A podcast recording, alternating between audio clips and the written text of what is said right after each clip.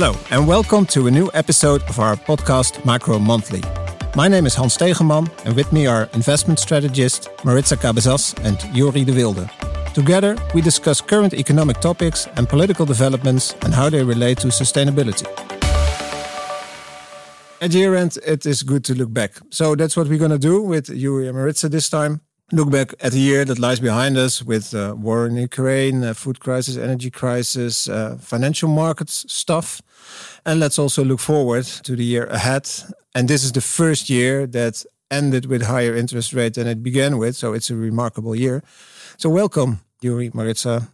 How are you doing? How do you look back to this year? Well, maybe Hans, I'd like to pick up one of the points you mentioned. Uh, for me, uh, one of the, let's say, exceptional stories from uh, this year is uh, the war in Ukraine. But I'd like to bring it, let's say, to the household and firm level, because that has uh, the behavior changes that have taken place have really impressed me. I know that there are firms that are producing the same with much less energy at the individual level. Yeah, we're taking shorter showers. We're basically more uh, mindful of how we use our energy consumption. And I think that is a message that behavior can change. Of course, it's taken a lot, but it gives hope. What does it mean for you as an economist? Do you say prices, price triggers work? price incentives? Well, here it's it's even there's a sort of uh, if I can call it a sort of common enemy. We have a, mm-hmm. the same goal. We want to consume less, so we have to import less. These elements that we share have made us change our behavior. Yeah, so it's uh, behavior. It, these are partly economic incentives, but also it's also moral, I would say. So we want to behave differently because the world around changes. Yeah. And yeah. the changes have taken place relatively fast. Yeah. yeah. Jori, for you, the year. The year. Well, I think um, looking at advanced economies and also the global economy, I think what, what has been most remarkable, in my opinion, has been the severity of the price rises that we've seen. Because if you think back to the start of the year, only a couple of months before the year started, there was still much talk about transitory inflation, whether or not it would be uh, sticky and now we are in a in a period with uh, double digit inflation. So I think that's the yeah. the main surprise. Just reminded me, we always make a forecast. So last year we also made a forecast. And if we look now to how the year unfolded, what is our biggest mistake? Now let's push positive. What did we do right? what did we do right? What did we forecast right? I think we forecasted that inflation would, would be higher than uh, over the last ten years. So that's that's what we did right. But we we misjudged the severity of the central bank response. So yeah. central banks really changed the game and they really uh, increased uh, rate hikes uh, severely. Maritza. Well, I, I think that when we started, we wanted to release a, uh, an outlook right when the war started. And of course, there were differences in opinions about how long the war would last. And I think with firm footing, we said that the war would take quite a long time to be resolved. Yeah. And that was one of the bases of our scenarios. Yeah. And if we look back to our previous outlook, so the one of last year, which was called something with trust. So yeah. we, we, we had a whole story about trust is essential in the economy after the recovery of COVID. It's, it's a year ago, but it looks like ages ago. I would say, yes, we saw it right that trust is essential, but it developed in a way we did not want it to, to go. No, it uh, developed in the wrong way. I think trust has deteriorated further across the globe, mainly, of course, because of the war in Ukraine, also because of ongoing tensions between the US and China, and uh, the rise in prices also increases poverty, and that usually doesn't uh, increase trust. Uh, Maritza, you had a story about trust in emerging markets. Yeah, I think Hans said trust has become more relevant than ever, but where we we have a wrong start, and yeah. uh, we now need to rely uh, considerably on uh, governments. But governments are more fragmented. Cooperation seems to be a bit more difficult now. We rely strongly on central banks to tame inflation but some central banks already were not uh, enjoying that much credibility. So it makes this uh, battle of inflation even more difficult. So it is more relevant, but we're not in the right setting. Yeah, I, I think also a last element. So I agree completely that we had the right topic, but it went in the wrong direction. So nobody listens to us. That's. Uh, Yeah, I think it's also an economic topic. If we look back to our summer and the extreme heat and the drought and the disasters that that happened, is also one part of this year, which is maybe a turning point in how we think about climate. Hopefully, a turning point. It is not something about the future; it's something about our reality with clear economic costs to it, but without any action. If we have seen uh, the COP twenty seven, I think this is also the year hopefully of a turning point that we come to action, but it's the first time that we see economic damage on a large scale from climate change. Yeah. And that's um, maybe not positive. Is there something positive about this year? Well, I think if you want to really look, I think that the energy crisis has accelerated energy transitions. So renewable energy has gotten a boost uh, from the energy crisis, and uh, I think that's that's positive. Yeah, you're, something positive. Um, I agree with Maritza. Oh, that's yeah. positive yeah. that you agree. The positive thing is that you agree with Maritza. Definitely. Let's go to the my last frustration. So let's do the frustration of the year, which is not difficult in this year. To summarize, I would say crazy, crazy man, Putin. Still a little flavor of Trump here and there Xi Jinping, eh, eh, ah, he's, he's, he's not crazy, but he, he is quite dominant. And this is the year that he has even become became more dominant. Elon Musk, I'm now left Twitter because I think it's completely idiot what he's doing. And this has economic and social consequences. So it's not some kind of a, a guy who just plays around and nobody should care. This has real implications. And I, th I think the the biggest bunch of crazy people gathered uh, last few weeks in in Egypt, where they with thirty thousand people were sitting in the desert and doing nothing, setting up a fund with no money, as big as result of a of a climate uh, COP with with thirty thousand people. I think it's it's crazy. And do you think that this includes the the Western European leaders that that failed last uh, month? Yeah, uh, it's of course easy to say that leaders fail. It's I think also politics fail, yeah. and it also has to do with fragmented society. So it's not only to blame people. I think they're also very unable to to decide on anything. So that's why on the top of my list are those crazy people that have the power to decide and make wrong, crazy choices but it's it's not a, a, rosy picture if you look to all those those people. So there's a lot of frustration. I I don't watch the news anymore because it's uh, it's no, but also also on the business perspective. Um, if you take our our biggest asset manager. BlackRock first writing a letter, yeah, we're so sustainable, and now we get a discussion in the U.S. about uh, about ESG, and suddenly BlackRock isn't sustainable anymore. This is also this is same stupidness. And what's the solution? To, to that they listen to us. no, uh, the problem is that we have a concentration of power. We forget it at big asset managers, but also uh, in two wealthy people, all dysfunctional dis democracies. Yeah. The symptom are those people, but the causes are deeper, of course. This is about asset manager capitalism. This is about dysfunctional democracies, autocracies. That's when you get crazy people leading or not leading. And so the solution is more democracy and that we all need to listen to each other. Let's stop with my frustration. I can go on with my frustration forever, but it doesn't make sense. Let's try to do something positive. That's coming year. Hopefully, you have something positive we all have written now our, our outlooks and, and, and, my piece is about what I call, uh, or what more people call a polycrisis. So a, a, crisis of interconnected systemic risks, so ecological risk, social risk, I just also discussed it a little bit, that occur at the same time. So we, we have a, a problem there. And that, that also leads to a, a system, to, to a regime shift in the economy. So we had a, a, great moderation from 1980 to the beginning of the financial crisis. Stable, low inflation, even lower interest rates, uh, stable growth, globalization. We thought we had a, the, the world was flat. Then we had a financial crisis, and not everything went differently then because then we had a great stagnation, as we call it, with very low productivity growth, with a lot of monetary policy. Great for markets, by the way, because we had a lot of liquidity, uh, even lower and negative interest rates. And now we are in the period of polycrisis, where we saw the first year with high interest rates, more volatility and existing and systemic risks that are not going away very soon. So this is my positive picture for the longer run and where we are. And my solution would be we have to work on resilience. So to make the system better resistant against shocks, but not stay in that system. We also need transitions, transformation.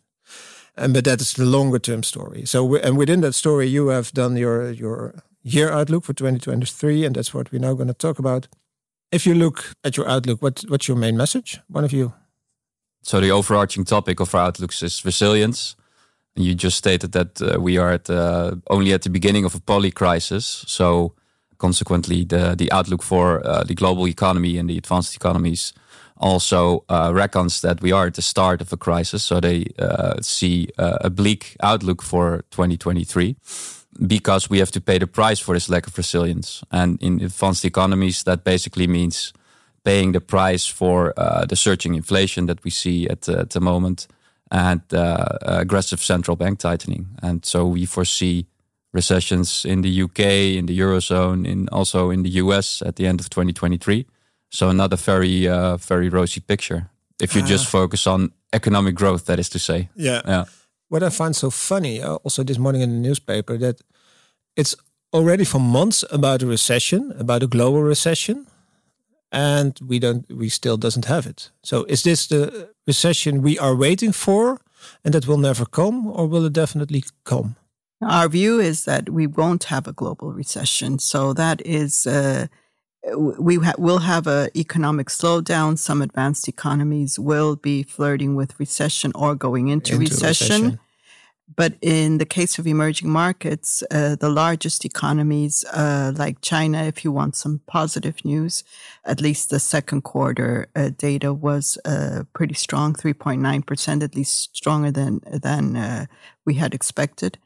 And uh, what's important is that uh, actually India is one of the fastest growing economies in the world. Mm-hmm. Some of it has to do with the effects of COVID in in the past year, but in general, I think it's fair to say that emerging markets, despite COVID, despite a war in Ukraine, despite Fed rate hikes, which are it's a very sensitive issue when it comes to emerging markets. I think they have fared relatively well. Normally, uh, let's say in previous rate hikes, at least in 2013, markets were very jittery. Mm-hmm. They still are. In the past, there were a lot of defaults. So the financial crisis were triggered by Fed rate hikes. And now, uh, with very few exceptions, and because of situations that were structurally difficult before even the Fed started hiking, we have not seen any any defaults. So I think that the, why the, not? Why why are they not defaulting? Are they doing something better, or is it the yes, not? Uh, yes, I think enough? I think uh, precautionary policies are part of the story because actually emerging markets went into these crises mm-hmm. with stronger fundamentals, uh, higher international reserves, floating uh, FX regimes, which makes it that they can adjust better to crisis these are only a few of the elements that have helped them uh, okay. weather these uh, these. Okay. Let, let's go back to, to, to Jori. You said, yeah, we have recessions here and there in advanced economies, mm-hmm. but maybe not all is bad. Maritza also went into that about the the monetary policy. What do you expect? How that will evolve, and what will the ordinary Western European citizen experience then? Well, what we first, uh, what we expect, we expect a uh, continuation of, of rate hikes until the first quarter of 2023. And after that, we expect that uh, policy rates will be left untouched by the central banks. So that means mm-hmm. that we will have to still be with uh, higher rates uh, for the entire year. That translates, of course, into mortgage rates. That's an important factor.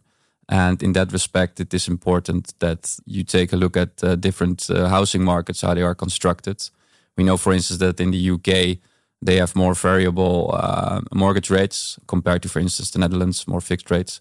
So there you feel the effect earlier of higher rates. So that's also one of the reasons why we expect a more severe recession in the in the UK. One thing, what you normally would say at least that's what I've learned over over the years. If you have a recession, you have unemployment. Why are you not talking about unemployment? we do expect uh, unemployment to rise, but from very low levels. So we have now exceptionally tight labor markets, and I think that's the most remarkable thing about this um, recession that we are expecting or that we are in. That we have still very tight labor markets. So that is also some reason why um, um, most uh, economists now expect the recession to only be fairly shallow. Yeah, and and and an element which is now very important, and you already touched upon it with the monetary policy, is inflation. And we said in the beginning we underestimated inflation and the longevity of it this year. Mm. So will we also underestimate it next year? We still expect uh, inflation to be above central bank targets by the uh, end of the year. So in that case, uh, I don't think so.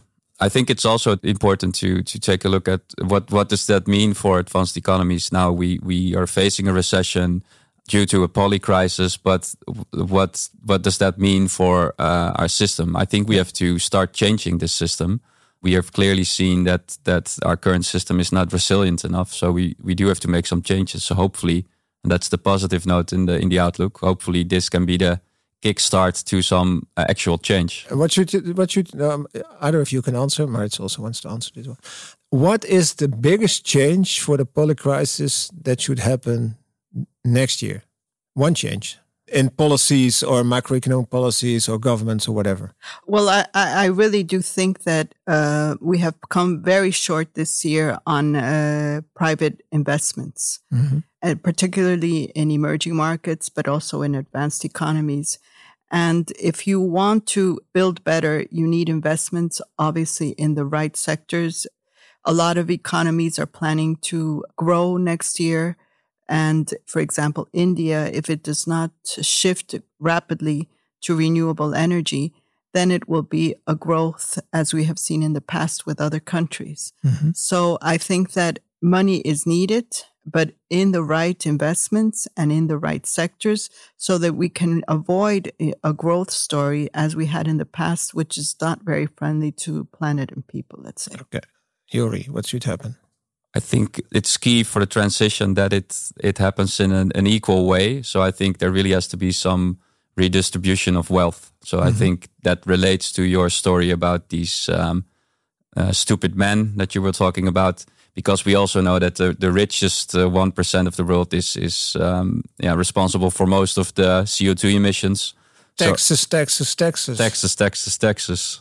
Yeah, that's what we need. Yeah, but yeah. Uh, I, I Maritza would, doesn't want to have taxes because she wants yeah. to have private investments by those rich people. Or yeah. Uh, well, I, I do think that there is some responsibility in terms of uh, where the money flows and where the money comes from. No, absolutely. And and I do think that uh, in uh, taxes will help build these uh, savings that are needed.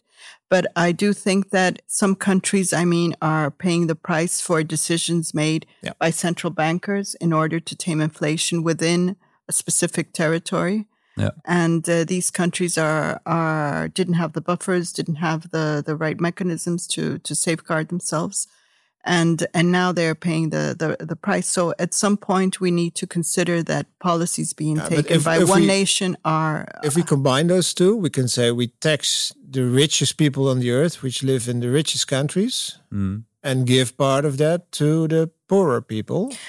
But uh, but that's not enough, Hans. We Is know that, that no, no, no, we need to change behaviors and values. That's how we also, started. we have to, about one year. So you have private capital Jori has taxes, and we combine those two, and we have private capital going from rich countries to poorer countries by taxes. No, stop.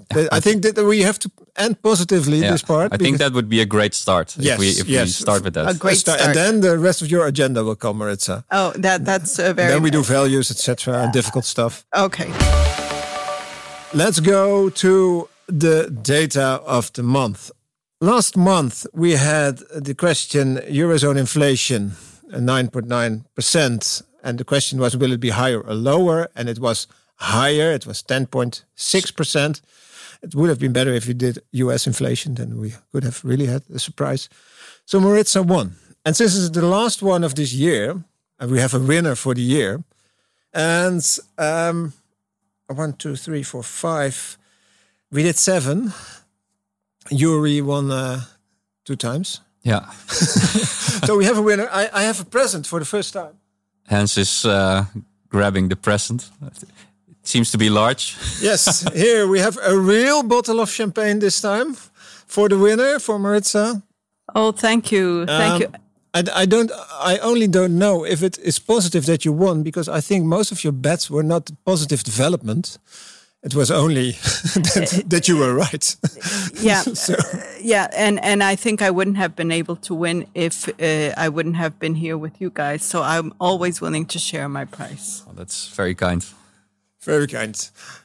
So, um, thank you. We, yeah. we we don't do one for next year because we already placed our bets in our outlook. I think. Yeah. Um, so we'll uh, we'll keep it to that.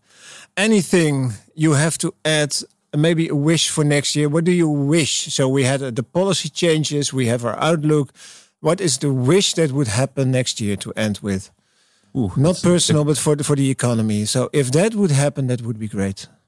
Uh, I think if if if these recessions uh, play out to be very small and and not many people fall into poverty, and related to that, of course, that means that prices come down faster than expected. Because yeah. I think for the average household, that would be really a relief. So you wish your forecast is wrong. Yes. Okay. Yeah.